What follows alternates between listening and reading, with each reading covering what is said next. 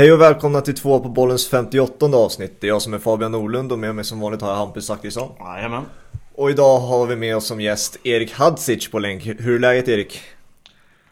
Det är bara bra tack. Det är intensivt med fotbollen men det är bara kul. Det är mycket allsvenskan för dig också va? Svensk fotboll.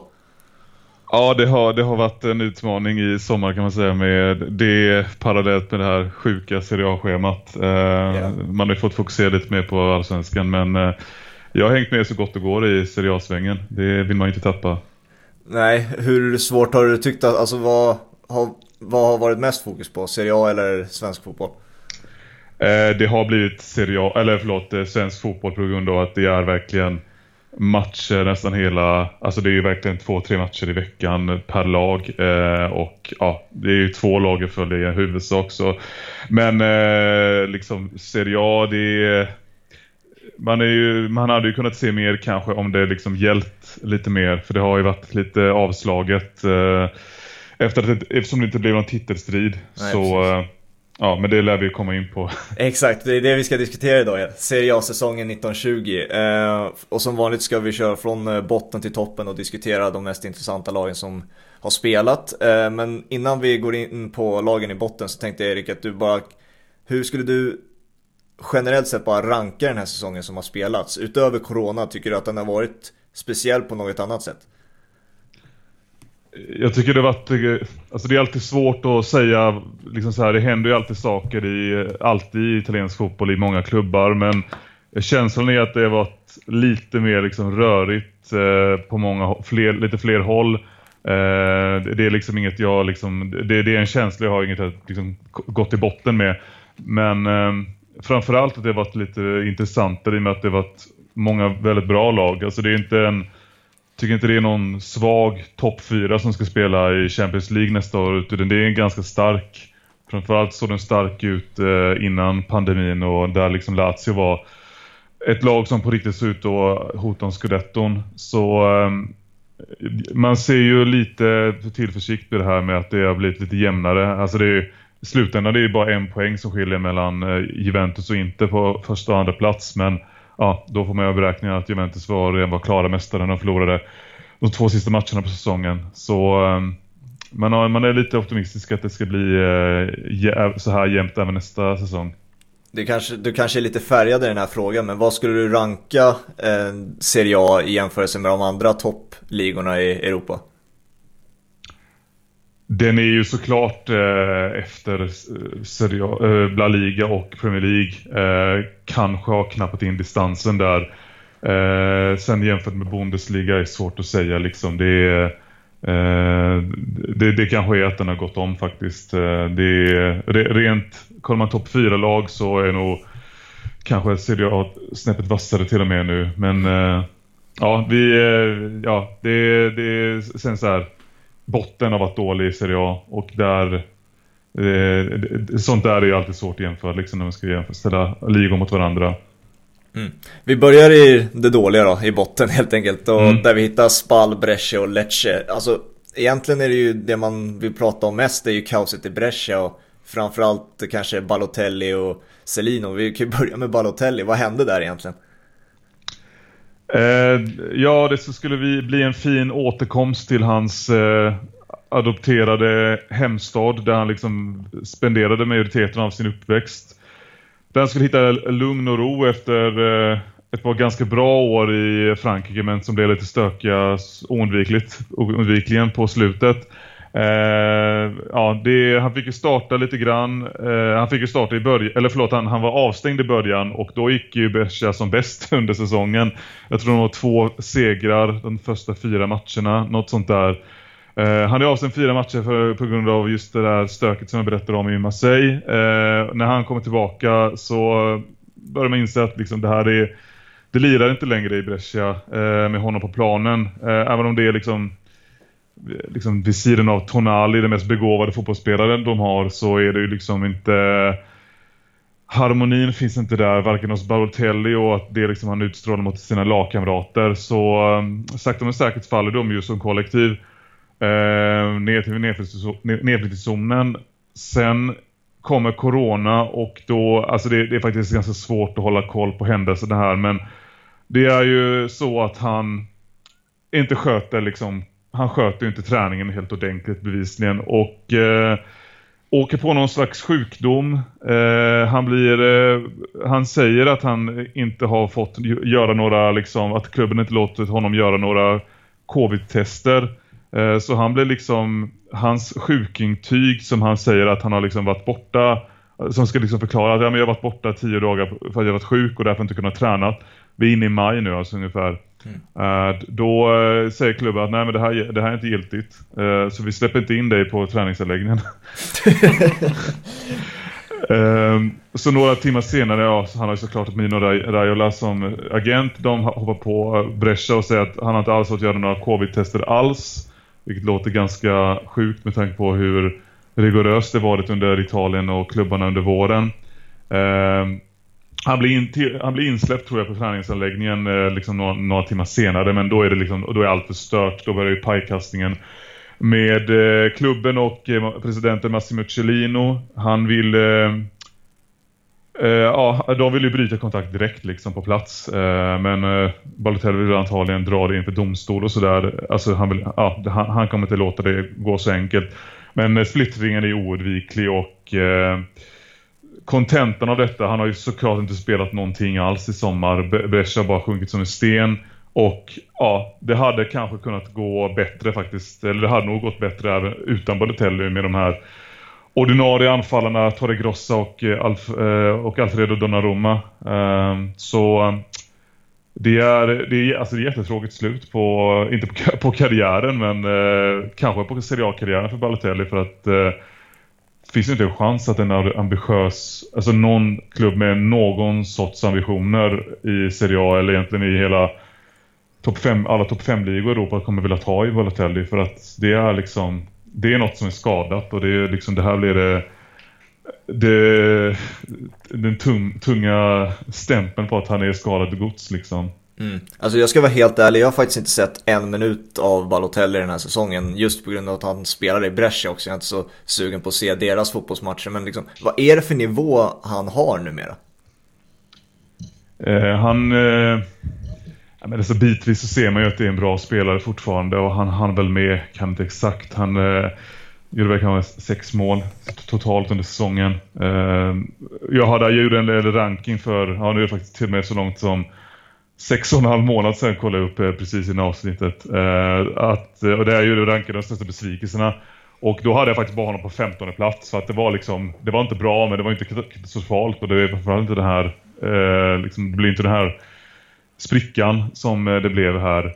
Och eh, nej men det är väl ungefär den, eh, liksom, han har presterat mediokert på planen när han skulle vara den personen som skulle rädda Beresha till ett kontrakt, nytt kontrakt.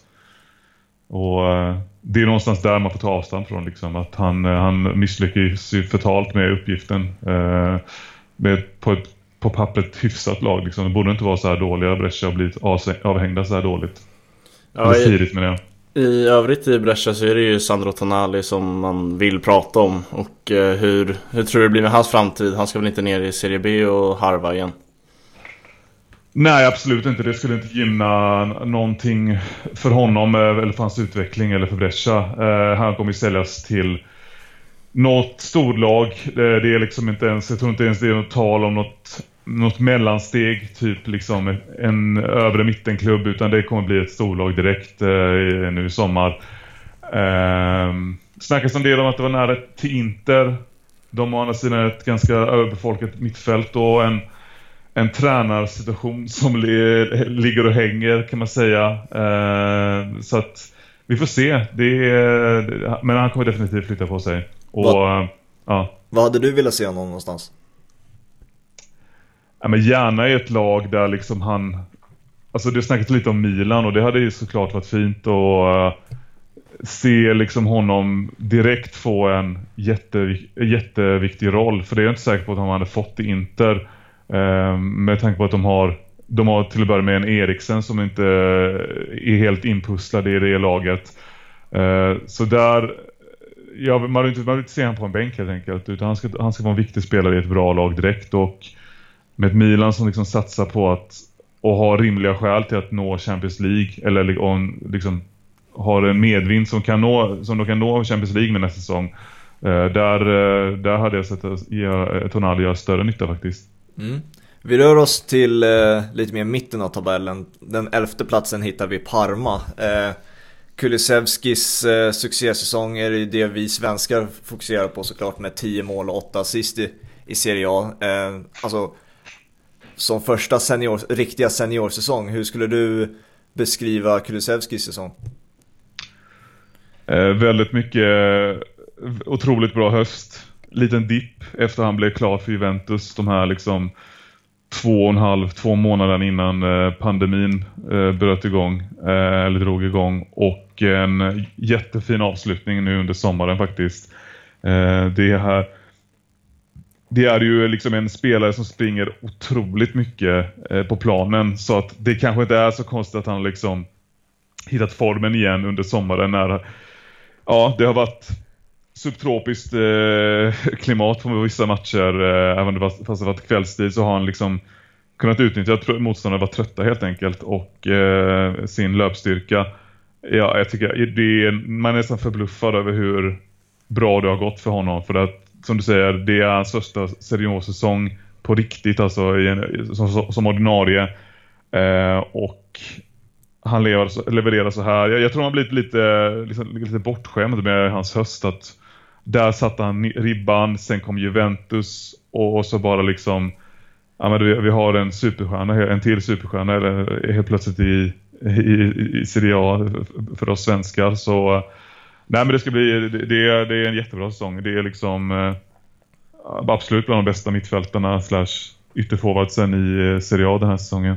Ja, han blev ju prisad till ligans bästa unga spelare i Serie A och som du säger, nu ska han ju till eh, Juventus och tidigare kanske man trodde att det inte fanns så stora chanser för honom att ta en startplats. Men med tanke på att Douglas Costa och Bernadeschi vägrar prestera på en alltså, riktigt hög nivå så finns det väl en ganska rimlig chans för, för en startplats i alla fall i början på säsongen.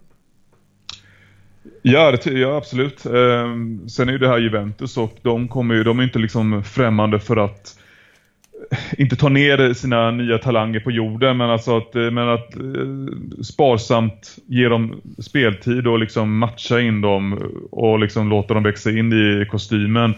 Eh, men visst, det är den här formen på, eller på Vendadeschi till exempel och Costa får ju, öka hans chanser. Så den kommer ju mycket hänga på det mentala hos eh, Dejan tror jag. Att liksom, har han huvudet för den här klubben? Har han huvudet för att vara så pass liksom att palla Juventus då kommer ju liksom då kommer ju speltiden vara ganska stor tror jag. Eh, för att ja, men spelmässigt så ser han ju faktiskt ut att ha till och med kunnat tillföra någonting till Juventus Så det är såklart därför han har värvats. Ja, jag tycker också det visar på en jävla klass av Kulusevski att han, han får den där dippen och han har säkert liksom, han blir ett ämne för motståndarlagen att prata mer om i och med att han var så jävla bra i, på hösten där. Men sen att han hittar tillbaka till den där formen igen på slutet eh, visar ju på både mental styrka och sen att han är en riktigt bra spelare. Så att eh, jag hoppas att han verkligen tar chansen i Juve och dels får den och sen att han liksom gör det omöjligt för Janne att inte starta honom i, i ett EM om ett år. Eh, för att den här spelaren vill man se i en svensk landslagströja från start. På vi kan få en Håland-diskussion. på tal om eh, Janne också, vi har ju en annan svensk på vänsterbacken, Gagliolo. Eh, du som har sett eh, stora delar av Parma, majoriteten av deras säsong, vad Alltså i jämförelse med de andra vänsterbackarna i Sverige som spelar ute i Europa, är han bäst av dem? Um,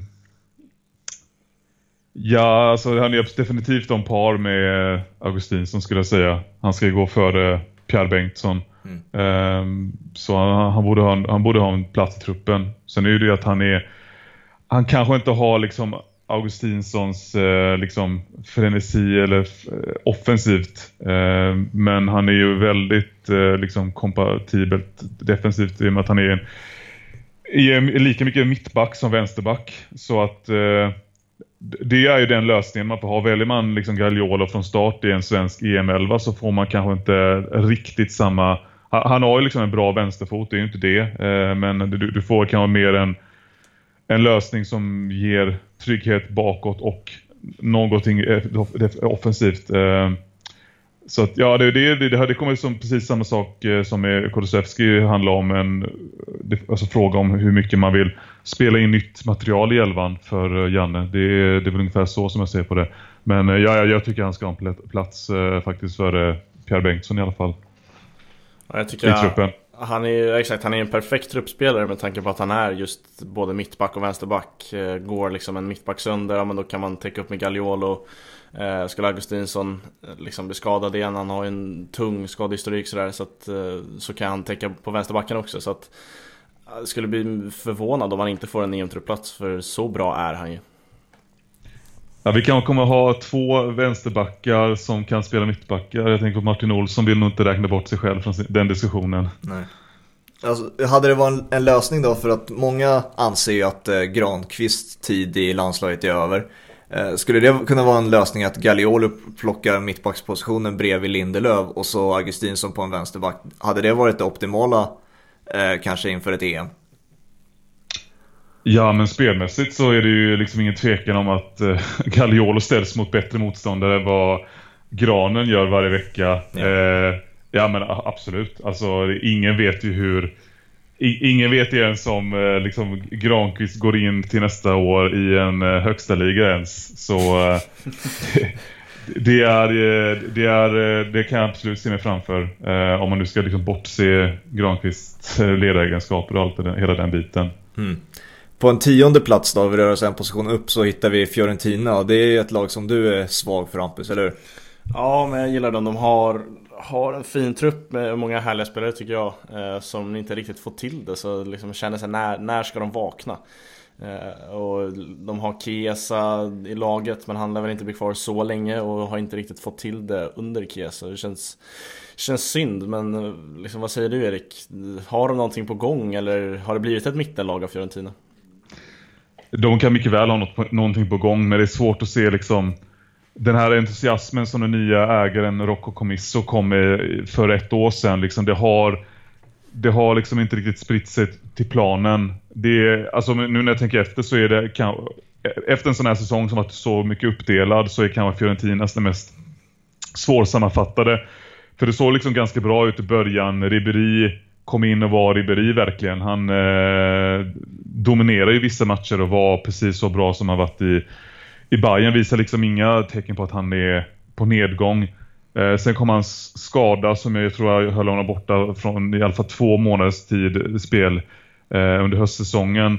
Och eh, ja, det, Fiorentinas prestationer sjönk. De fick byta tränare, sparkade Vincenzo Montella. Tog in Beppe Jacchini, han med kepsen, som inte fick något jättebra effekt eh, på det laget och det såg ganska dystert ut alltså, flera veckor in på den här sommaren. Sen har det höjt sig lite grann igen. Eh, Kesa har kommit igång. Han, han var en besvikelse lång, lång tid under säsongen. Han har kommit igång igen. Cotrone har varit hyfsad på lån från Wolverhampton. Eh, och de har liksom, de, de men ja, de, de, har vissa spel, de har liksom vissa pusselbitar som får det att ändå liksom se hyfsat ut nästa säsong eller hyfsat lovande ut till nästa säsong. Castroville gjorde en jättefin eh, debutsäsong på innermittfältet. Han kommer sällskapas av Sofian Amrabat, eh, en av de absolut bästa spelarna, eller mittfältarna i, i Serie A den här säsongen från Hellas Verona. Han blev klar redan under januari. Så det är, det är en jättefin eh, innermittfältsduo de kommer ha där. Uh, nu är frågan om Kesa kommer stanna där. Uh, för att jag läste bud från Manchester United eventuellt på 55 miljoner euro. Det lär de inte tacka nej till, tänker jag. Uh, I och med att man vet liksom inte. Alltså Kesa är ett mittelag. Det kan ju det kan liksom dippa även där som vi har sett den här säsongen. Alltså han orkar inte bara bära det här laget helt och hållet utan Ribéry. Ehm, ja, och sen har ju, för att avsluta det här, Giacchini har fått förlängt. Eh, det var, gjorde på ett ganska skämtsamt sätt genom att eh, annonsera ett Twitterinlägg med bara en keps på. Alltså en keps-emoji. och så la de en keps-emoji bredvid ACF Fiorentina namnet på deras liksom, konto. Så Nej, jag vet inte fan. Det, det, det, var, det, där var bara kul, men inte särskilt kul för uh, underhållande för Fiorentina-supporterna tror jag. Jag tror de är ganska luttrade och uh, ja, det, jag tror inte de ser Jakine som någon mirakelman för, uh, liksom, som kan konservera eller liksom få ut Comissos entusiasm i klubben.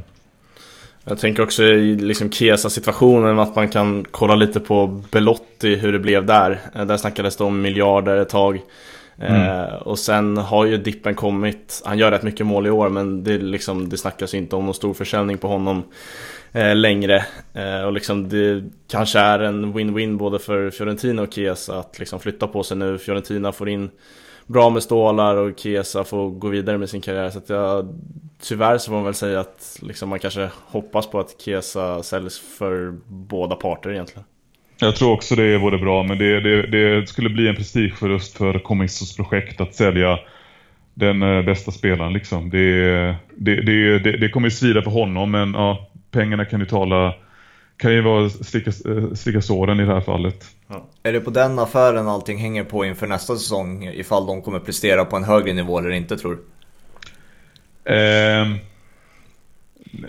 det, det, det, kan ju bli det alltså, i och med att det är ju väldigt bra pengar i de här tiderna. Eh, att ens, ett lag vill buda på det, liksom så mycket pengar. Eh, samtidigt kan man ju liksom argumentera för att Kiev, Kievs SC är värd kanske 70 miljoner euro. Alltså det är vi, vi, får se om de ens nöjer sig med det här. Så, eh, men det, det finns, det finns, eh, det finns ja, då, då kan jag liksom investera i truppen och det, då kan både ta den eh, chansen om de får sålt Kesa. Mm. Vi rör oss till en sjunde plats då, där vi, där vi hittar Gattusos Napoli. Eh, Kuppsegrare men bara en sjunde plats. Eh, hur ska man se på och utvärdera deras säsong? De kastade ju bort säsongen under hösten med eh, jättedåligt. Eh, alltså det, att det gick så dåligt under Carlo Ancelotti egentligen gick det inte sådär superdåligt i början utan det var, det var ju några veckor det eskalerade i och det här myteriet förstörde ju allt vad eh, stämning och liksom enighet i, i omklädningsrummet där där eh, Ancelotti till slut eh, fick sparken liksom och eh, Gattuso kom in får styr, får styr på spelet lyckas ta den här kupptiteln och säkrar ju en Europa League-plats innan säsongen eller liksom innan eh, Serie A-säsongen har återupptagits egentligen och därmed har han ju kunnat liksom använda de här sex veckorna till att bara spela ihop laget till eh, nästa säsong. För men det, var, det var ju alldeles för långt upp till Champions League-platserna för, för Napoli. Eh, det, det, finns både det finns två sidor av, liksom att, av att eh, Gattuso lyckades med det här kupptiteln. För att det det har ju Chaplan tid såklart. Det finns ju ingen chans att han skulle liksom att presidenten De La skulle ens överväga att byta tränare eh, till nästa säsong. Uh, och uh, inte minst eftersom det blivit en uppryckning även spelmässigt. Men uh, jag vet inte om Gattuso är rätt person för, i det långa loppet för Napoli. Det jag är liksom inte övertygad av hans om han kan utveckla offensiven så pass mycket för att det är ett bra offensivt lag. Det är en väldigt bra trupp de har. Liksom det, det var en trupp som realistiskt sett kunde hota om Scudetton absolut vara en topp 3-klubb. Det var det ungefär det jag förväntade mig och inte minst Champions League-spel. Sjunde plats är en stor besvikelse därför såklart. Eh, men i och med att det var så länge sedan det här kaoset hände så är det så blir det en annan inställning till säsongen eh, på något sätt. Men eh, de har ju värvat den här eh, Viktor Osimhen eh, från eh, reservation för uttalet från Lill för 60 Ja, jag, jag, jag vet inte vad exakta eh, summan kommer bli med bonusen men vi kan säga runt 60 miljoner euro och det är klart dyraste alltså nyförvärvet i Napolis historia.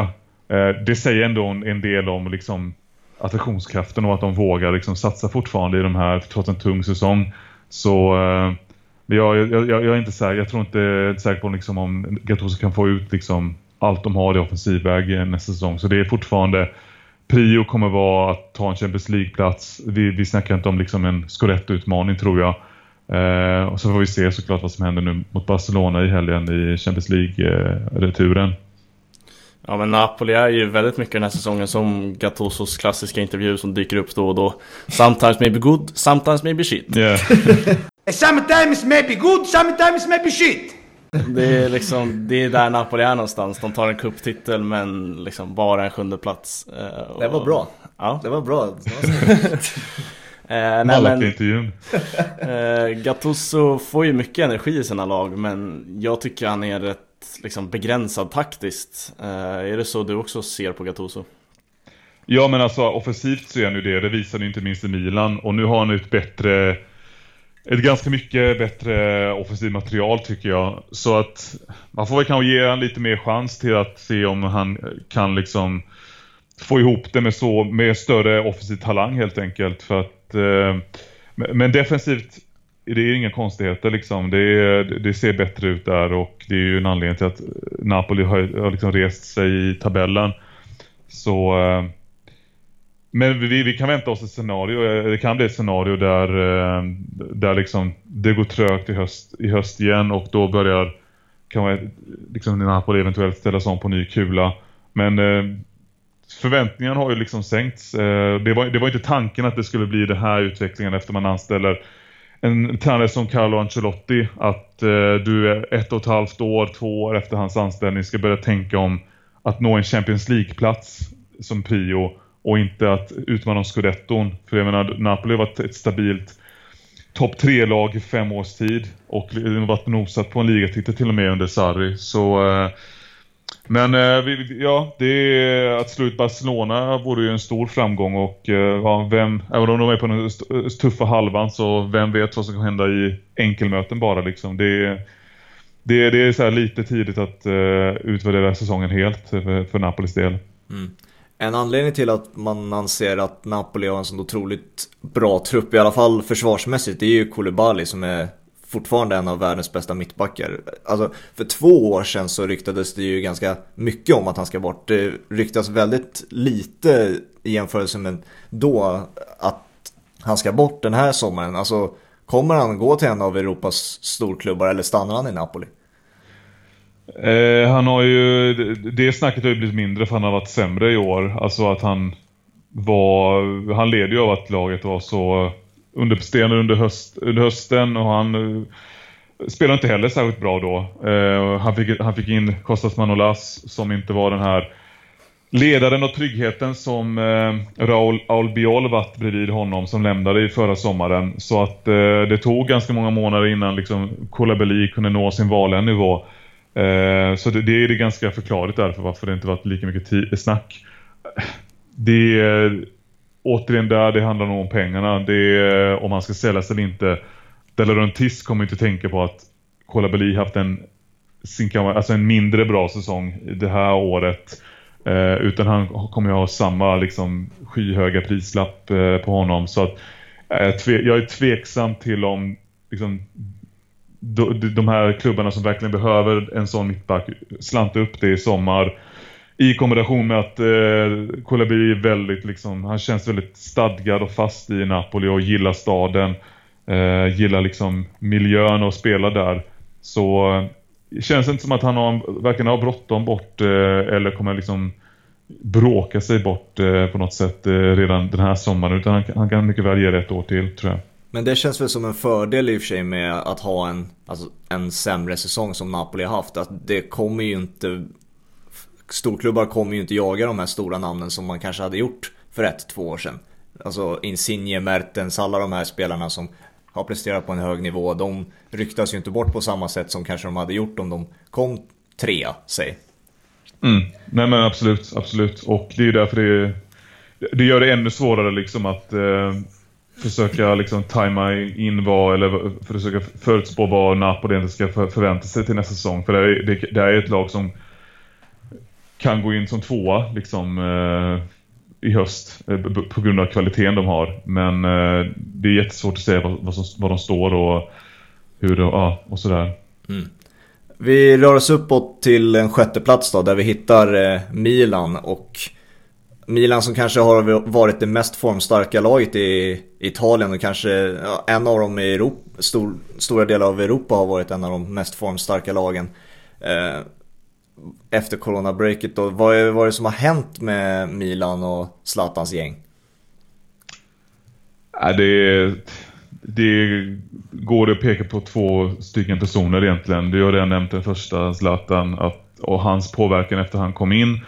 Eh, med liksom hans enorma krav på omgivningen. Det har ju någonstans fått Milan-spelen att tuffa till sig själva och liksom börja spela för klubbmärket på bröstet. Eh, när du har en sån här hök längst fram i, hit på planen som liksom övervakar, allt vad de gör så Ja men det, de, de steppar upp liksom då. Eh, och eh, sen det andra är ju såklart att de har sparkade Marco Gianpaolo som blev en misslyckad eh, tränarrekrytering i början på säsongen. Eh, det funkade inte alls det, han, det spelsystemet som han ville köra. Eh, och eh, Milan var inte eh, beredda på att bli ett sånt eh, bolltrillande lag som eh, eh, Gianpaolo eftersökte. Eh, de hade kanske inte liksom, när Pioli, den nya tränaren, kom in så liksom fick han rätt på spelartyperna mer. Han kunde spela mer en, en mer direkt fotboll. Eh, han tog in Ante Rebic, hittade eh, en plats till honom i startelvan. Eh, som varit en jätte, jättebra spelare efter nyår. Har gjort, tror jag, tvåsiffrigt efter nyår men var liksom startade tre matcher under hösten och var helt i frysboxen där. Eh, sen har ju, ja, en sån som Hakan Calhanoglu har också hittat en en mer fri roll, liksom en mer nummer 10-roll eh, vid sidan om Zlatan och kan liksom, eller sagt bakom Zlatan ska jag säga, eh, och kan eh, äntligen liksom efter två år i Milan eh, få en fast plats där han kan prestera vecka efter vecka och istället för att vara en en allt i allo som kan spela ytter, som kan spela offensiv mittfältare, som kan spela läng längre ner på mittfältet så har han fått en fast roll som han kan liksom som där verkligen har blommat ut eh, till slut. Eh, det, det, är väl liksom den Zlatan har otroligt stor del eh, och eh, trots de här lite kaosiga sakerna som hänt under sidan av planen med Ragnik eller inte Ragnik och en Svonny Boban som försvunnit och en Paolo Maldini som blivit sur så att det det, det har hänt jättemycket i Milan och det är verkligen en, det är verkligen en 2019 och en 2020 säsong som ser helt olika ut. Ja, själv är jag liksom väldigt kluven med hela den här Ragnik-grejen för att liksom, det finns ju ingen tvekan om att Pioli har träffat väldigt rätt. Eh, Zlatan är ett fenomen men han blir ju inte yngre. Eh, känns nästan som Milan liksom offrar Ragnik-satsningen för ett år till med Zlatan. Eh, även om han vill hävda att han bara värmer upp. Men sen mm. får man ju liksom se att Pioli har ju träffat helt rätt här och liksom det Milan som visade det, liksom, det de visade upp här efter coronabreaket är ju ett lag som kan vara med och slåss om scudetton. Eh, och då blir det också svårt att säga att nej men vi ska börja om på nytt med en ny satsning. Så att ja, någonstans landar jag ändå i att de liksom gör rätt och ger Pioli fortsatt förtroende. Eh, Zlatan har ju liksom inte visat något annat än att han tänker köra på. Eh, och liksom gör det hur bra som helst. Men det, det var så mycket snack om Rangnick där så man hade ju nästan inlett tankarna på hur blir Milan under Rangnick och nu nu blir det Pioli och Zlatan ett år till. Eh, så att se liksom fram emot den, vad Milan kan åstadkomma. Det känns som de kan vinna hela rasket eller total floppa ur. Eh, så att, ja det är, jag vet inte, svår, svårt att landa i om det blir rätt eller inte. Det får väl resultaten utvisa. Vad det är väl, ja. Nej, men det, är, det, är, det är ju chansning i vilket fall liksom. Hade du behållit, eh, nej men som de gjorde nu, behålla eh, Pioli så hade det ju varit en eh, det, det, är en chansning med tanke på att hans historik och liksom, han, han brukar vara sämre år två eh, i sina klubbar i, stor, i de stora klubbarna han har varit i och eh, ja, blir det, följer det, följs den trenden så liksom då kommer ju det blir en ny tränare, ett nytt tränarbyte helt enkelt igen i Milan. Och, men samtidigt så är det svårt att sparka honom med tanke på hur bra det har gått. Och om man vrider på det en gång till så offrar de ju en längre satsning med Ragnik ju. Liksom det här var många Milan, alltså det sista Milan-fansen ville ju se var en, liksom en ny omstart i klubben och det hade blivit det med Ragnik efter att det har gått så bra under sommaren med Pioli. Men samtidigt på, på lång sikt kan ju Ragnik kan varit det bästa för Milan. Så att det, det finns verkligen pros and cons med allting eh, vad de än beslutade att göra Milan med, i tränarfrågan. Vad trodde du om ryktena till Hammarby och Zlatan till Hammarby? Trodde du någonsin att eh, det skulle ske eller vad, trodde du att eh, det skulle bli som det blev, ja som det kommer bli nu inför nästa säsong? Nej, jag tycker det, det har tagit en vändning där. Jag tycker in, inför den allsvenska starten så kändes det ju liksom... Då började man ju tänka att ah, men det kanske kommer hända ändå. För att då såg det ju... Det såg ut att vara en stor clash mellan eh, Zlatan och VDn Ivan Gazidis. Uh, och liksom... Det finns ett citat där Zlatan säger att vem är Rangnick typ?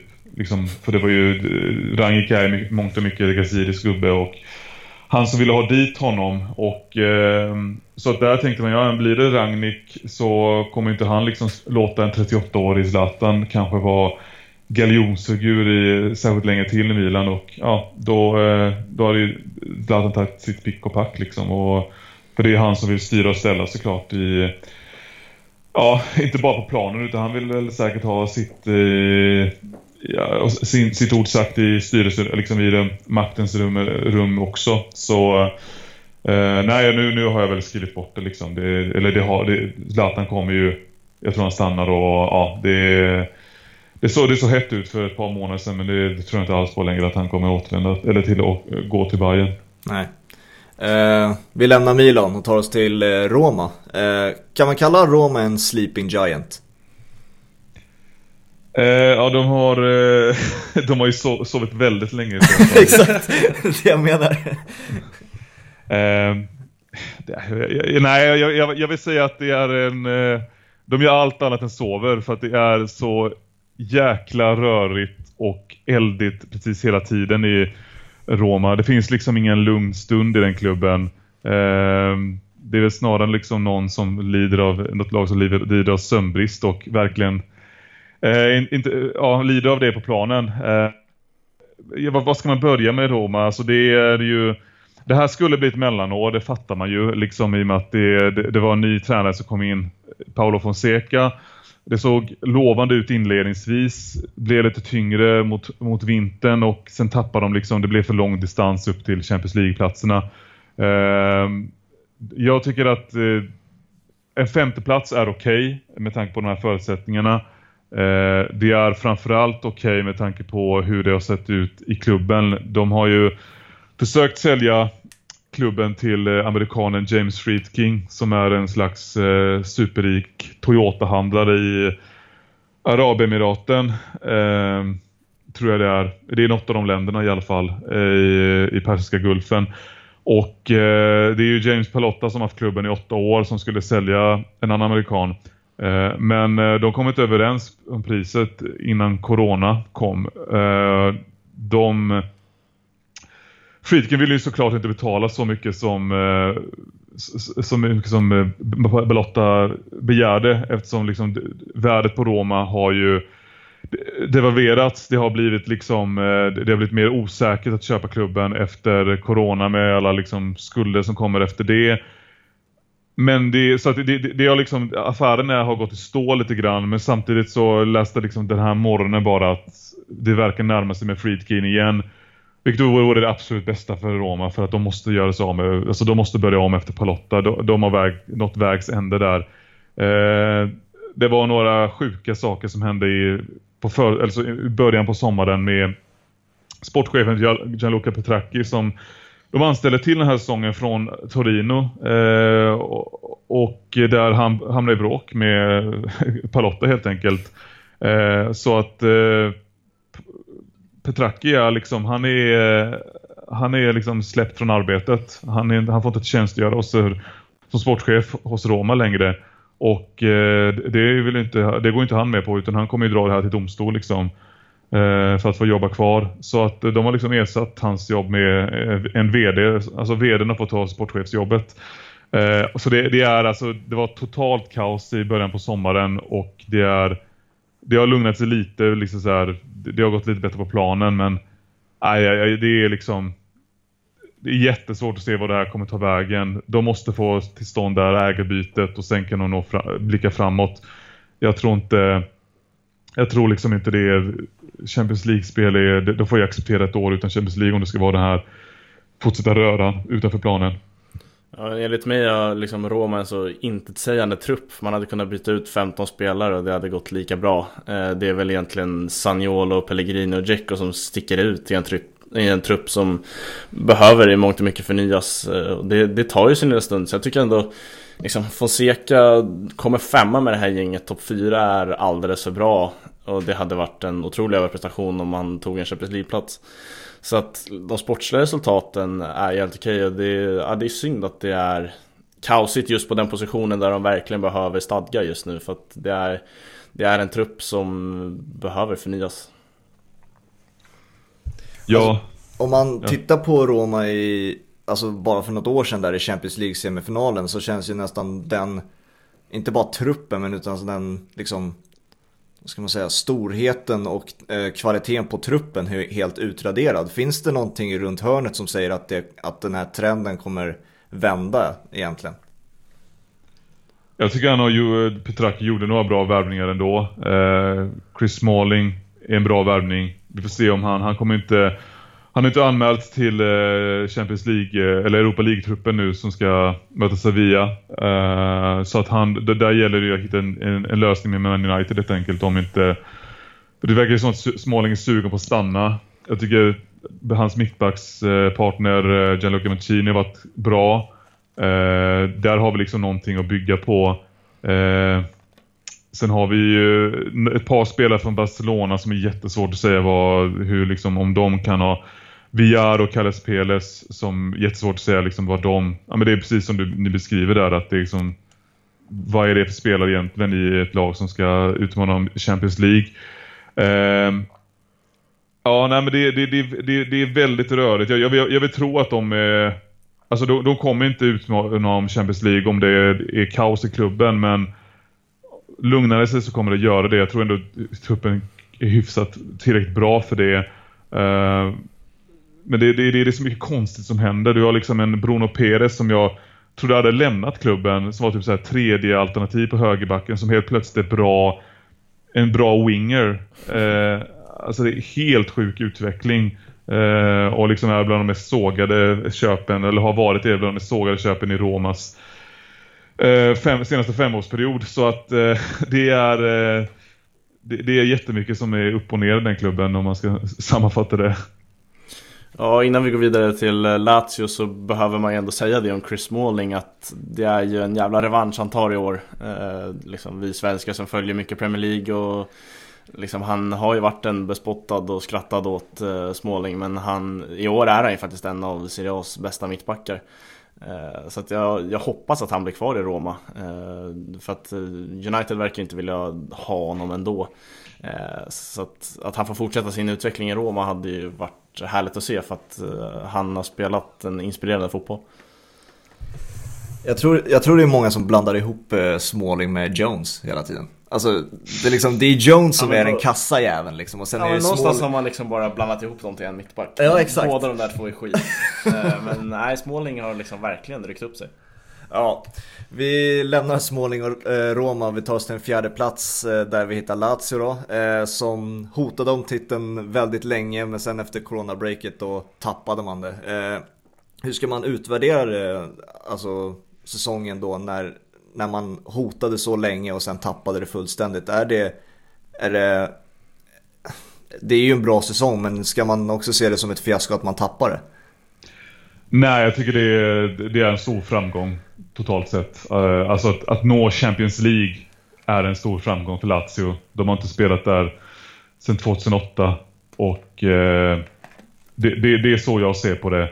Att de tappade scudetton, alltså att de ens är med i scudetto-racet jag ska inte säga att det var en överprestation för det, var, det är en jäkligt fin startelva de ställde upp med. Och det var det som gjorde att de höll jämna steg med Juventus och Inter. Men truppen är alldeles för, eh, den, den är alldeles för tunn. Och det var ju därför det liksom klappade igenom under sommaren. Och det är egentligen inte svårare än så.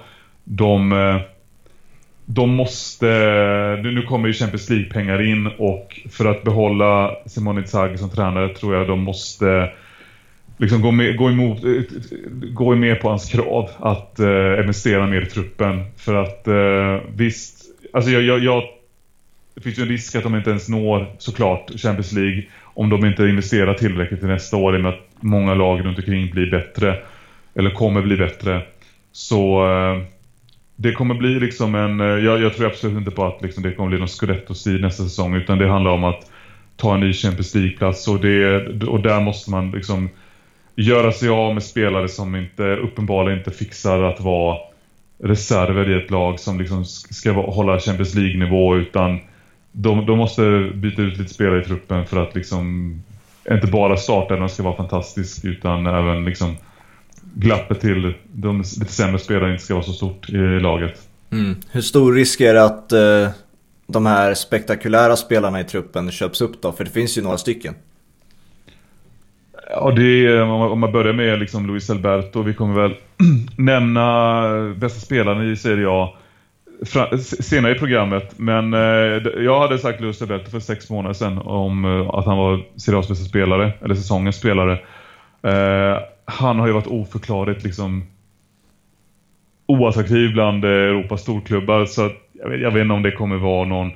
Jag, jag tror inte någonting kommer hända där den här sommaren. Liksom, han, han vill nog liksom landa och han vill nog landa bara efter det här konstiga året.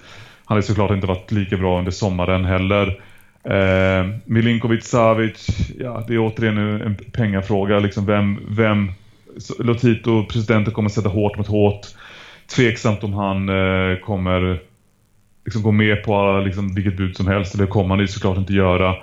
Eh, Immobile tror jag stannar. Han, är, han har hittat sin sin nivå, sitt, sin, sin, liksom, sin sfär i Lazio där han, kan, där han blommar ut totalt. Så eh, jag tror inte det är en jätte, jag tror inte det är en jättefara på den fronten. Nej. Immobile då, som vinner guldskon och bryter Ronaldo, Messi och Suarez-eran då. Eh, som har vunnit den trofén nu i de senaste 12 åren. Eh, var ska man ranka Immobile bland de bästa forwardsarna i Europa, tycker du?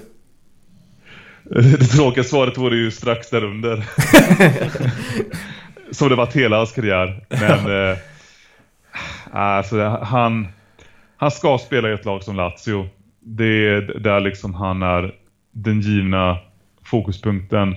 Där han får liksom, det är lite så att spelet, anfallsspelet byggs kring honom och hans löpningar. Han har absolut blivit en mycket mer komplett spelare jämfört med när han liksom drog utomlands till Dortmund och Sevilla. Det är inte bara liksom en djupledslöpare utan det är och målskytt utan han är, han är bra med bollen också eh, numera och liksom kan driva bollen långa sträckor och liksom vara ett hot på det sättet. Ehm, men eh, nej, alltså tiden kommer ju utvisa, alltså tiden kommer ju berätta att de allra största lagen i Europa kommer inte köpa honom och då får man ju liksom, då får man ju säga att ja, då, då är han strax där under liksom. Men det är, det är en jäkligt bra spelare. Gjorde 14 mål på straffar kan ju, kan ju tilläggas. Jag vill inte ta en, jag vill inte ta det ifrån honom eh, och inte från Ronaldo från den delen, delen heller. Eh, jag tror att Ronaldo hamnar på 12 straffmål. Men eh, jämför med alltså 36 mål på Immobile, 14 straffar jämfört med det tidigare rekordet som vi går in för från 2016 som också hade 36 mål och där fem var straffar så är det ju, det säger någonting om något. Ja, det har väl varit ett helt sjukt år i Serie A med just straffar. Jag läste det var något så här, ja, de slog väl rekordet med bra många straffar redan i omgång 33 typ. Eh, så att det här liksom, ja det är väl någon slags effekt av VAR egentligen att det har blivit mycket mer straffar. Eh, jag tycker det är svårt det där för att jag vet att i Frankrike så vann ju Mbappé skytteligan, ja det var Mbappé och Ben Yedder som var på samma. Men Mbappé vann för att Ben Yedder hade gjort mer straffmål. Eh, så ja, det blir svårt att ta ifrån även fast det är straffmål. Liksom, de, de ska slås in. Och ja det, ja, det går inte att missa straffen bara för att liksom, man ska göra mindre straffmål. Det, är svårt liksom, ja, jag fattar inte varför i Frankrike där varför man liksom ger guldskon till Mbappé bara för att Ben Yedder gjorde mer straffmål. Det blir väldigt märkligt för mig, mål som mål. Men kan man inte dela på den då? Ja men exakt, det var det, det, det, det, man skulle göra. Det gjorde man ju i PL när tre spelare hamnade på samma. Men nej, Frankrike hittade någon lösning med straffmål där och det blir konstigt. Hur gör man i Serie A Erik? Om två hamnar på lika många? Eh, jag, tror det, jag tror de delar på det. Ja. Det, det, det hände i Cardio och Dzeko för några säsonger sedan och det var, det var väl inte mer med det. Nej, nej men det är Frankrike då som vi sticker ut lite. eh, vi, vi lämnar Lazio och tar oss till Atalanta då. Eh, som slog Serie A's målrekord om jag inte är helt fel ute. Erik, stämmer det? Ja, det gjorde de. Det, det blev ju nästan hundra där till slut. Ja. Varför funkar det här projektet så himla bra enligt dig? De har en fantastisk tränare. Eh, Gianpiero Gasperini som får ut max av i princip allihopa. Eh, det har de haft några säsonger nu. Skillnaden den här säsongen är att de har en bredd som de inte haft tidigare. Eh, och det är därför de har nästan kunnat vara med och hota om scudetton. Det hade blivit, så hade fallet blivit om de hållit den här ledningen på Juventus Stadium i eh, några omgångar innan slutet. Men Ronaldo drog ju till med ett, såklart ett, ett straffmål på tilläggstid eh, så att då, då blev tror jag avståndet sju poäng fortfarande mellan klubbarna. Eh, och skulle varit ja, eh, mindre. Men eh, nej men det, det är bredden skulle jag säga. Och, och att de är så fruktansvärt väldrillade. Det, sen har de några spetsspelare som är helt otroliga. Så eh, det är en upp, uppoffrande typ av fotboll de spelar men de, är, de vet exakt vad de ska göra och det är därför de är så jobbiga att möta och ta så mycket poäng och kör slut på motståndare helt enkelt. De är, orkar springa hur mycket som helst. Mm. Vem är den bästa spelaren i den här truppen då? För att som du säger, det är ju ett kollektivt och väl drillat lag så alla maxpresterar ju när, när spelet väl funkar. Men vem sticker ut för dig? Jag tycker, om man ser till höjden så är det Josip Ilicic. Alltså han är han är bäst när han får till det, om man säger så. Men viktigast tycker jag är Papo Gomes. För att han har ändå en, en helt fri roll och tar så mycket ansvar för att det ska liksom anfallsspelet ska stämma. Eh, löper otroligt mycket och är otroligt liksom kreativ. Eh, Medan eh, liksom, Ilicic är mer kanske den som ska avsluta anfallen. Eh, så att jag, jag, ska jag välja så måste jag säga Papo Gomes faktiskt. Och det, det är ganska sjukt för båda är, jag tror det är 88 respektive 87 år. Eh, men där Gasperini har kunnat kräma ur det här, i det, så här, den här skedet av säsongen nu då, båda två. Ja, Atalanta har blivit ett lag som många tycker om och det känns som liksom man hittar, hittar sina egna favoritspelare och för mig har det blivit eh, Malinovski. Han har ju något liksom Dejan Stankovic, Senisa Mihailovic liknande tillslag på bollen. Det är, det är en galen hästspark den killen sitter inne på. Uh, och ja, den, den utvecklingen såg man väl inte riktigt komma. Han kom från belgiska ligan och visste väl inte vart man hade honom riktigt. Men eh, galen utveckling på den killen och ett skott som ja, är hårdare än de flesta. Vad tror du om eh, chanserna i Champions League, eh, Erik? Jag tror att eh, både PSG och Atalanta ser varandra som en drömlottning. Mm. Eh, alltså, jag, jag, tror inte PSG, eller klart att PSG så här, det, det är väl inget lag man vill ha, men jämfört med vilka, alltså jämfört med storleken på klubbarna så tror inte jag liksom, de, eh, så, tror jag, så tror jag PSG är hyfsat nöjda. Eh, och Atalanta är såklart jättenöjda för att de får ett lag som inte spelat en tävlingsmatch på rätt många månader vid det här laget som är som jag, jag skulle ranka PSG liksom som åtta i det här Alltså de är längst ner i av de här eh, kvarvarande, de fastställda Champions League-lagen, eller kvartsfinallagen ska jag säga. Mm. På grund av att de inte har spelat eh, på så lång tid. Eh, och det är enkelmöten liksom. Och då, det, de har, Atalanta har hamnat på den här eh, lite enklare eh, halvan med Atletico Madrid eller eh, Leipzig i en eventuellt semi. Så vägen till final ligger där absolut. Det, den möjligheten ser jag. Vi, vi behöver ju också ta vad som har hänt med Josip Ilicic för han kommer väl saknas eh, i den här matchen mot PSG. Eh, efter någon depression va? Efter lockdownperioden. Ja, eh, han... Eh, alltså, som ni vet så har ju Bergamo, det är ju liksom epicentret för hela covid-pandemin i Italien. Och eh, Lockdown har ju varit där längst av alla liksom, ställen i jämfört med liksom södra Italien så har det varit längre lockdown i, i Bergamo och Lombard, Lombardiet där staden ligger och eh, ja, det har ju satt sig på Ilicic psyke. Eh, jag märkte ju att han fick spela lite, alltså han har inte spelat, spelat liksom inledande månaden, eh, inledande omgångarna i, efter de starten så spelar inte han lika mycket. Eh, men det, det gick ju bra för Atalanta ändå liksom. Men eh, sen kom det fram att det var en depression det hand, handlade om. Alltså efter lockdown att han liksom inte... Ja, livet blev ju, man förklarade själv, ganska trist eh, i den tillvaron. Sen eh, eh, ska det tydligen vara så att när han liksom sa att ah, jag, är, jag mår inte bra, liksom, jag drar hem till mitt hemland.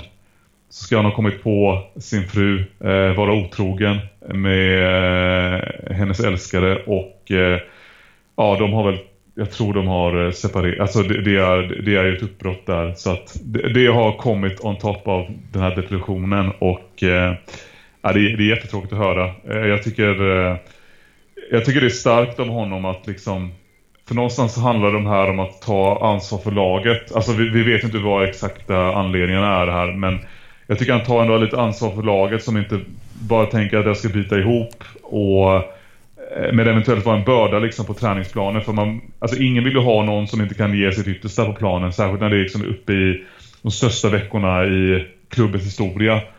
Eh, så tycker jag att det är ganska ansvarsfullt för honom att liksom bara ta ett steg åt sidan och ta itu med sina egna problem. Eh, mm. Så, och, och det liksom inte ska spilla över laget. Även om de såklart hade behövt honom.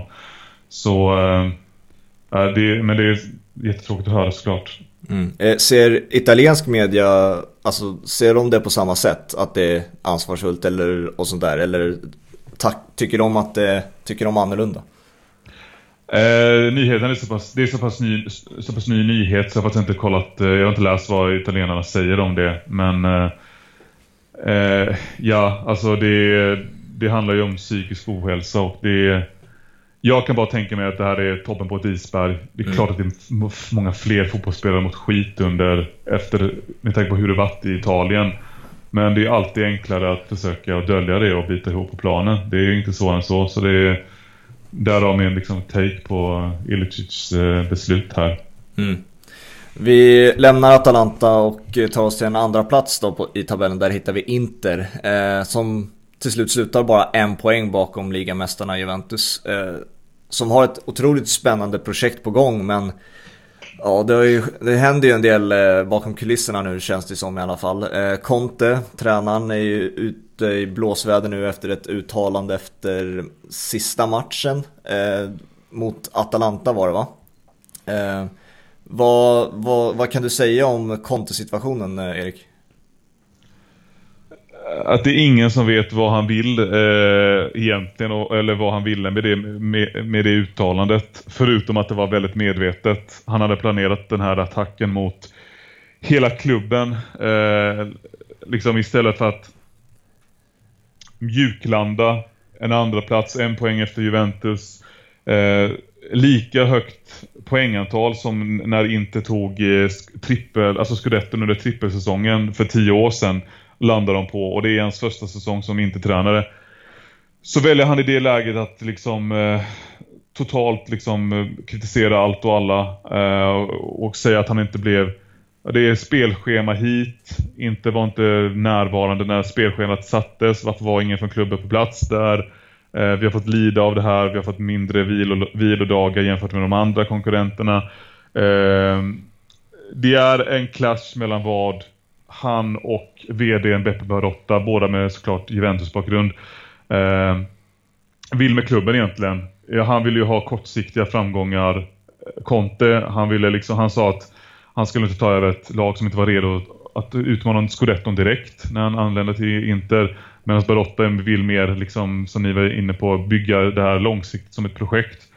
Eh, det kan, alltså det, det här, det har kommit uppgifter från eh, La, La Repubblica, en tidning, att eh, Conte har hört sig för just eh, med Juventus-folk om att han, om liksom hur det är Maurizio Sarris ställning i Juventus, kan han få sparken? Och så, i så fall eventuellt att han skulle vara redo för att ta över där och en återkomst. Eh, Conte i, i sin tur har velat stämma tidningen för de här uppgifterna. Så att, men ingen vet vad han vill egentligen och ingen vet varför han eh, reagerade så här efter matchen. Nej, Conte känns ju lite som en kopia av Mourinho mer och mer. Alltså, är i sin klubb i korta perioder, leder mm. laget med motiverande tal och har en ansträngande vinnarmentalitet. Men sen när, alltså i slutet på sessionen så har ju han ju bränt sönder alla sina spelare. Alltså, är det en rättvis jämförelse att dra? Absolut. Men spelarna älskar ju honom precis som eh, de gör under, som Mourinho-spelarna gör också. Mm. I alla fall i hans första klubbade Mourinho eh, som i hans karriär. Så ja, nej men det är, jag tycker det är en fullt rättvis jämförelse. Alltså, kommer vi se Conte i Inter då nästa säsong? Om det, här, om det fortsätter så här? Man kan ju tolka det som att sprickan har blivit för stor för att reparera mm. mellan han och klubbledningen. Samtidigt liksom behålla, om det, om det nu är så att de är sugen på Juventus och de behåller Sarri. Ja, men vad, vad, ska, vad ska han göra? Ska han liksom bara vända på klacken och loss, gå vidare som ingenting har hänt? Mm. Eh, vinner han Europa League med Inter så har han en ganska tacksam exit-position, om man säger så. Ja. Um, nej, jag, jag, jag, jag, jag hoppas att han, liksom, för inte skull så hoppas jag att de, han stannar för att han har gjort laget så pass mycket bättre att eh, det vore synd om inte han kunde ge dem en ny chans år två liksom till att utmana scudetton igen. Mm. Och de satsar ju verkligen, speciellt eh, när det kommer till värvningar. Alltså de senaste två fönstren har de ju köpt in Lukaku, Eriksen, Diego Godin och sånt där. Och nu den här sommaren så har de ju fixat Hakimi. Eh, det kommer säkert fler. Alltså hur länge kommer den här satsningen med de här alltså, extremt dyra spelarna fortsätta? För det, i längden så måste det ju vara ett extremt, extremt ansträngande rent ekonomiskt i det här tempot liksom. Jo, absolut. Absolut. Eh, Det, det är ju lite Conte som driver på det här. Han hade ett, ett, ett annat citat från den här berömda eh, kvällen som det nu, numera är, är ju att bara jag vet vad, alltså så här på tal om typ, vad var det, nyförvärv generellt. Så sa han, bara jag vet vad jag fick, behövde gå igenom för att få hit Lukaku ens. Så att liksom, eh, då, då, då, när han säger sådana saker tänker man att då kommer inte investera tungt igen liksom, på en, eller liksom några 75 miljoner euro igen. Um, ja, nej, det, det, de, får ju, de har investerat tungt och eh, jag tror nu, nu har de en bra trupp. De har breddat truppen. Kanske någon till in liksom. Men det känns, eh, det känns ganska bra nu liksom, eh, just det här transferfönstret. Ja, både du och jag Fabian har varit inne på att man har liksom fått upp ögonen för Serie A igen. Eh, och vi följer ju den den här säsongen mer än kanske andra säsonger någonstans har jag lärt mig att älska liksom det här att i, alltså Inter i en klubb som inte verkar ha några problem helt plötsligt uppstår det världens spricka mellan konto och ledningen. Det, I Serie A är det så mycket mer än bara fotbollen liksom. Det, det händer grejer hela tiden och det känns som det är ja, organiserat kaos i varenda klubb. Så att, eh, ah, det måste man, jag vet inte, man måste uppskatta det någonstans. Det är liksom Serie A och så, så ska det vara. Ja, annorlunda är det ju om det händer sådana här kaosartade grejer i Premier League. Så då är det ju liksom, det är det enda som pratas om. I, det, så är det säkert i Italien också, men det blir en mycket större grej i andra ligor än vad det är i Italien. Verkar det som i alla fall. En objektiv som tittar på det. Hur, vad, vad tycker du om det Erik? Eh, jag, skulle säga att det är mer, det är, en, det är inget bra uttryck, men jag skulle säga att det är mer lågintensivt i Italien. Mm. Alltså, eh, det, det är, missförstå mig rätt, det är intensivt hela tiden, men det är precis som du säger, så liksom när, när saker händer i England så smäller det på verkligen och det blir värsta stormen. Och det är väl lite för... Alltså det är ju tabloidernas roll någonstans eh, och hela den media, mediagrejen som finns i det landet eh, som det är liksom de här Daily Star, Daily Mail-rubrikerna och eh, det, det, är liksom, det är därför Premier League-klubbar i mångt och mycket håller, försöker hålla käften och inte eh, liksom skapa de här media-rabalder-situationerna. Eh, men när det händer så händer det ju verkligen. Medan i Italien så är ju media så mycket mer närvarande dagligen liksom och intresse så otroligt intensivt att det blir som ett normaltillstånd som, som sån här. Det är klart att Conte-grejen är ju extremt alltså den är ju extremt uppmärksamhetsgivande men eh, sådana här saker kan inte bli riktigt, så stora grejer som i, det hade blivit i England men eh, jag vill ändå vidhålla att det här kontegrejen är, den är jättestor alltså det är, mm. det är verkligen en det kan vara en game changer i, i Inter i alla fall. Ja, får se om han hamnar i Juventus då. Vi kan ju ta Juventus. Eh, mm. vinner sin nionde raka. Eh, känns lite tjatigt. Kan. eh, alltså, jag måste, trots att de vinner så är jag så, jag har sagt det många gånger i den här, i den här podden att jag är så otroligt besviken på Saris eh, spelsätt som jag trodde skulle vara så mycket mer underhållande i det här Juventus. Eh, om vi rullar tillbaka bandet lite och blickar till, mot förra sommaren, eh, Erik, hur såg du på när Sarri fick jobbet? Var du lika taggad på att få se mer underhållande, rullande fotboll i Juventus?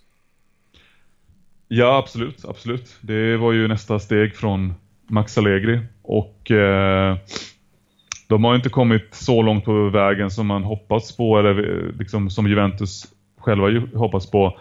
Eh, jag vill ändå inte utvärdera Sarri, alltså till, som jag varit inne på, det är inte säkert att han kommer träna Juventus nästa säsong. Jag tycker att det är, jag vill inte utvärdera, utvärdera dem innan eh, Champions League. Eh, de ska ju vända ett 0-1 läge mot Lyon till att börja med.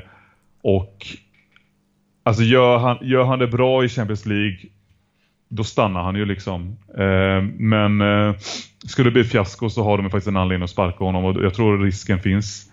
Eh, det är, och det är lite så paradoxalt att någonstans man tänker på att det skulle bli ett långsiktigt projekt eller bygge med tanke på att det är så krävande spelfilosofi eller spelsätt som eh, Sarri implementerar.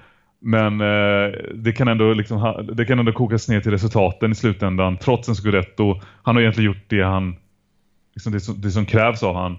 Eh, så, så, kan den ändå eh, hänga på Champions League-resultaten. Eh, jag tycker ändå det är oroväckande att säsongsmässigt så har det ju sett sämre ut. Eh, och det är väl liksom det är framförallt därför liksom det har blivit mer labilt lag på ett sätt Juventus i år. Eh, jag tycker det säger mycket om liksom, Juventus vinnarmentalitet och lägsta nivå. Att liksom, de vinner scudetton men det som det snackas mest om är att de egentligen var ganska svaga. Eh, och I år fanns ju trots allt utmanarna. Eh, kanske inte med hela vägen men liksom Juventus håller ändå undan och det, det säger någonting om den klubben i alla fall. Är det, ja. är det rättvist att säga att Juve inte vinner den här ligatiteln utan Ronaldo och Dybala? Det håller jag, skriver jag under på. Det, de har varit skillnaden. Ja. Det lite olika utsträckning. Alltså de har ju båda haft deras nedperioder. Alltså Dybala var ju säljbar liksom för ett år sedan. Och hade en tung säsongsledning på grund av det. Ronaldo hade också det. Eh, kom igång under hösten och varit helt fantastisk under sommaren. Det, det är de som har lyft, det är de som säkert skulle rätt, skulle jag säga. Det, det, det, den analysen kan man dra. Inför nästa säsong så har ju du Fabian en spaning på uh, den nya värvningen Arthur som jag tycker är riktigt spot on som behöver tas. Vad, vad menar du? Ja men du var ju spot ja, just det, just det, just det. kommer uh, sköta sommarträningen. När jag säger att det finns en risk i och med att han nu sitter hemma i Brasilien och vägrar åka till uh, Barcelona och träna med sitt lag som han fortfarande tillhör. Han ska ju till Juventus. Hur stor är risken att Arthur kommer till Juve några kilo för mycket? Du, du svarar på den frågan själv när du sa Brasilien. jag tänker att han och Higuain kan ha någonting, och, ha någonting gemensamt med det. Ja. Higuain hamnar, Higuain hamnar ändå på fotbollsplan sen så att det går ju tydligen bevisligen. Ja, vilka ser du som vinnare i den affären med Pjanic och Artur? Det känns ju absolut som Juventus. Eh, jag, jag tycker mycket om Pjanic som fotbollsspelare men eh, eh han har inte fått ut, han har, han har såklart varit en av Serie A's bästa mittfältare men han har inte fått ut max i Europamatcherna och det, därför ser de ju chansen att sälja honom. Eh, lite synd alltså för att han är, det är en fantastisk fotbollsspelare men han, han landar liksom på 9 av 10 om man säger så eh, i, i Juventus-tröjan. Det, det, det, det sista steget tas inte riktigt. Eh, vad han nu han ska göra i Barcelona när Busquets är kvar fortfarande. Jag menar, han är inte så mycket yngre än Busquets, det vet jag inte. Ehm, um, Arthur så han är inte ordinarie i Barcelona och det är väl lite så här kvalitetsmässigt så får de kanske en lite sämre spelare men han kan ju bli superbra såklart. Eh, jag, jag är förtjust i spelartypen och eh, eh, tror det, jag tror det kontentan är att Juventus kommer vinna på den här affären. Speciellt när du tänker på att det var väldigt lite pengaskillnad däremellan. Mm. Alltså, vi pratade om Atalanta och deras Champions League-chanser. Vad tror du om eh, Juventus? Eh, de eh, borde ju vända till att börja med mot, i den här åttondelen och sen får de ju antagligen Man City mm. eh, och eventualigen ja, eh, kan vara Bayern i en semi. Alltså jag eh, ska inte säga att de är favorit mot City, det skulle jag inte säga. Och inte mot Bayern heller. Det är Nej. ungefär där de ligger. Så eh, större chans att de... Eh, att, att, jag skulle säga att det är en större chans att de inte tar sig till finalen. Eh, jag skulle bli lite överraskad om någon tar sig hela vägen till final faktiskt. Det känns inte som att Sarri är en slutspelstränare. Nej, och eh, det är bra att du säger det för att det såg inte alls bra ut. Nu är det kanske liksom så här, det är, det är inte jämf rättvist kanske med jämföra med de två första matcherna efter lockdown. Men det såg inte alls bra ut eh, i de här cupmatcherna mot eh, Milan, semifinalet i Coppa Italia och finalen mot, i, mot eh, Napoli. Nej. Väldigt lite som skapades framåt till exempel. Eh, vilket man kan skylla på att det var efter lockdown såklart. Men eh, ja, nej det är han, eh, det här var ju liksom hans första stora titel som han vann. Efter Chelsea då såklart, eller i Italien menar jag. Mm. Chelsea Europa League. Vad, alltså, du, vi har ju varit inne på att det, tanken med Sarri är ju att det är ett långt eh, projekt och sånt där, att det ska ta tid. Men om jag inte minns helt fel är han 61 nu va? Alltså, jag tror det. Utöver Ferguson, går det att ha en eh, långsiktig plan sådär med en, en som är till åren så att säga? Eh, I det läget Juventus är i så går det ju liksom, men det är det har ju lite mer konkur eller konkurrent eller konkurrensen på de andra tränarnamnen vem de hade kunnat ta såklart. Mm. Eh, typ Guardiola verkar ju fortsätta i City. Ja, men då, då är, finns det, det ett till skäl för att Sarri ska stanna. Eh, samtidigt är Juventus Juventus. De är, de, de är inte rädda för att klippa banden med någon, även om, till och med om, om det går bra. liksom. Eh, eh, så nej, men jag tror inte det är så pass långsiktigt att det skulle bli någon dynasti. Men Sarri är ju snarare någon som skulle kickstarta en, liksom en en fotbollsrevolution i klubben och liksom göra så att de kan spela mer eh, avancerad anfallsfotboll som inte Allegri klarade av. Det kan också bli så att, ja men säg att Guardiola kommer om ett år, ja men då är det såklart, då är det ganska mycket upplagt. Eh, då har grovjobbet gjorts av eh, Sarri eh, mm. för att Guardiola ska ta över hantverket. Så nej, jag tror inte det, det blir inte långsiktighet på det sättet med Sarri. Nej. Eh, vi lämnar eh, tabellen då så går vi över till eh, det vi brukar kalla två på bollen awards. Eh, vi nämner ol olika kategorier, vi har inga riktiga nomineringar utan vi diskuterar fram våra nomineringar och sen får vi se helt enkelt vem vi tycker förtjänar priset mest. Eh, och vi kan ju börja med första kategorin då som är årets överraskning. Eh, jag har eh, det är ju i och för sig inte, det är inte årets överraskning kanske, men eh, periodens överraskning. Det är Milan eh, efter coronabreaket. För jag, om man jämför med hur de spelar nu med hur Zlatans första match var där mot Sampdoria. Det är liksom dag och natt liksom. Det är sinnessjukt stor skillnad. Så att jag är tro, otroligt överraskad på hur, att, hur de har lyckats rädda det här sjunkande skeppet till något faktiskt, man tänker ju Champions League nu nästa säsong liksom. Det trodde man ju inte för, no för x antal månader sedan. Vad säger du Hampus? Eh, ja, jag landar väl i, i ett lag vi inte har pratat eh, någonting om egentligen och det är väl Hellas Verona eh, som landar på övre halvan och precis över Fiorentina om jag inte är helt ute och cyklar. De har ju Samuel Di Carmine som late bloomer som börjat bomba in mål så att jag, jag vet inte, jag gillar jag gillar när det kommer lag jag inte egentligen har någon koll på och så tittar man i tabellen och så shit, de, de är nia där. Så att, eh, är det en stor överraskning för mig att eh, Hellas Verona har lyckats ta sig upp så högt. Du då Erik?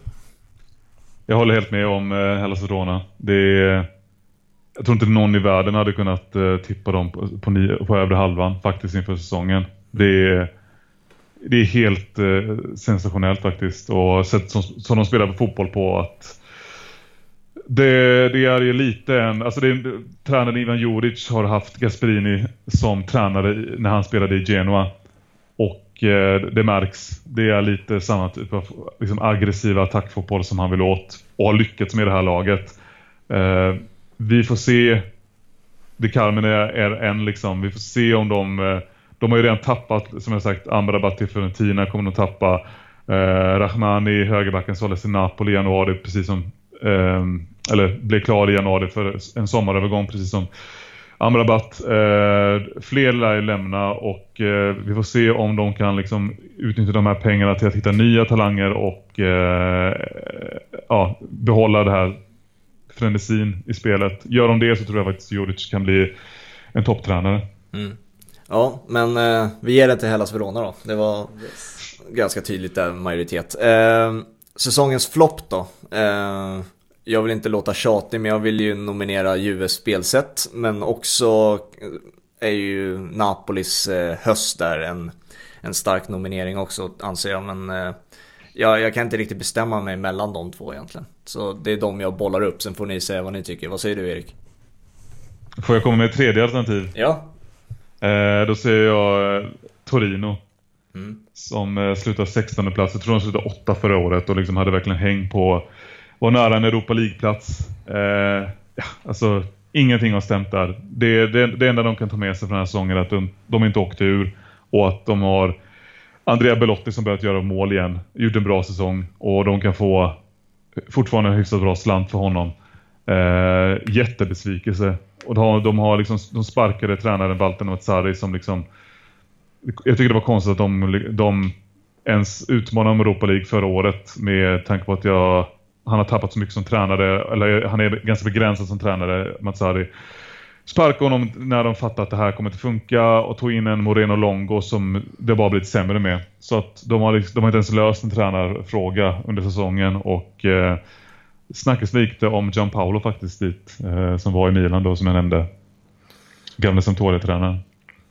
Ja, jag, jag tänkte ju bolla upp Brescia och Balotelli men eh, liksom när du bollar upp Torino så kan jag inget annat än att hålla med för att det var ju ett lag man Ja, man har ändå börjat få lite förväntningar på dem eh, att de ska vara med där eh, slåss om Europaplatser strax under och liksom är ju, liksom behöver ju rädda Serie A-kontraktet den här säsongen vilket är ju en otrolig flopp. Jag vill ju säga att eh, om de skulle ge det individuellt så ger det också till Balotelli. Ja, ja vi har Balotelli och Torino får dela på det då. Eh, säsongens tränare, är det ens en diskussion? Det måste väl vara Gasperini, eller? Är det någon annan, något annat namn man, man vill? Inzaghi. Ja. Vad säger du Erik? Ja men det är bra poäng. Det är jättelätt att, lämna, att glömma Simone Inzaghi och det han gjorde innan avbrottet. Men jag håller med att det är Gasperini faktiskt kan vi ta Gasperini på den Ja, verkligen. verkligen. Ja. Eh, det här kanske är lite längre diskussion på. Säsongens bästa spelare då. Eh, jag kan egentligen inte skilja på Ronaldo, Dybala och Immobile. Jag tycker alla tre har varit otroligt jämna. Ronaldo och Immobile för målen de gör och sen Dybala för den individuella briljansen. Eh, jag vet om... Erik, har du något annat namn? Nej, det har jag faktiskt inte. Det har jag faktiskt inte. Så vem tycker du av de tre då? Eh, måste jag välja så tar jag Ronaldo faktiskt. Okej. Okay. Alltså rent generellt kan man säga att det var liksom individuellt har det varit en väldigt bra Serie A-säsong. Det har ju liksom, du var inne på Luis Alberto förut som har en grym höst. Eh, många spelare, Atalanta gör det bra. Så att eh, många individuellt bra spelare men Ronaldo, Dybala och Immobile är väl toppen av berget. Eh, och jag såg, jag vet inte om det var det officiella priset Serie A någonting men Dybala fick ju något, något pris i alla fall, MVP och sånt där. Jag tror det var Serie A va? Det var samma som Kulusevski, han fick ju ungdom, ja, årets ungdom. Ja, nej men eh, jag måste nog ändå ge den till Ronaldo. Alltså det, det han gör eh, liksom, i den åldern är börjar bli lite tjatigt att prata om. Han är ja, ett fenomen så han lär väl vara lika bra i tre år till känns det ju som. Eh, men det är ju ändå en faktor att han börjar bli till åren och fortfarande gör så här mycket mål. Eh, så att eh, Ronaldo för mig. Ja, jag kan väl också säga Ronaldo då lika gärna. Eh, men det, jag läste någonstans, jag vet inte om det stämmer, Erik, du kanske kan bekräfta det, att Ronaldo har varit har vunnit Juventus den här säsongen 24 poäng med hans mål. Ja men det, det kan ju stämma med tanke på hur de spelat. ja exakt. Så att det är liksom, det är väl, det bekräftar väl poängen med utan Ronaldo och så Dybala som är mycket kreatören i det där laget. Utan de ja. två så blir det ju ingen ligatitel liksom. Och det, det är väl ett minuspoäng till för Sari liksom att det är ju egentligen deras briljans och det är ju inte upp det känns ju som, inte som att det är Sarri som är ansvarig för deras eh, positionering och briljans på plan heller. Nej, och det är väl... Alltså det, det var ju inte ens givet att de skulle hitta varandra. För det var ju inte så förra säsongen att de klickade särskilt bra. Så Nej. att... Ja, visst det hände under Sarris säsong. Och jag vet inte vad, vad han har gjort för det liksom. Men eh, det är absolut, det känns mer som individdrivet än tränardrivet det här.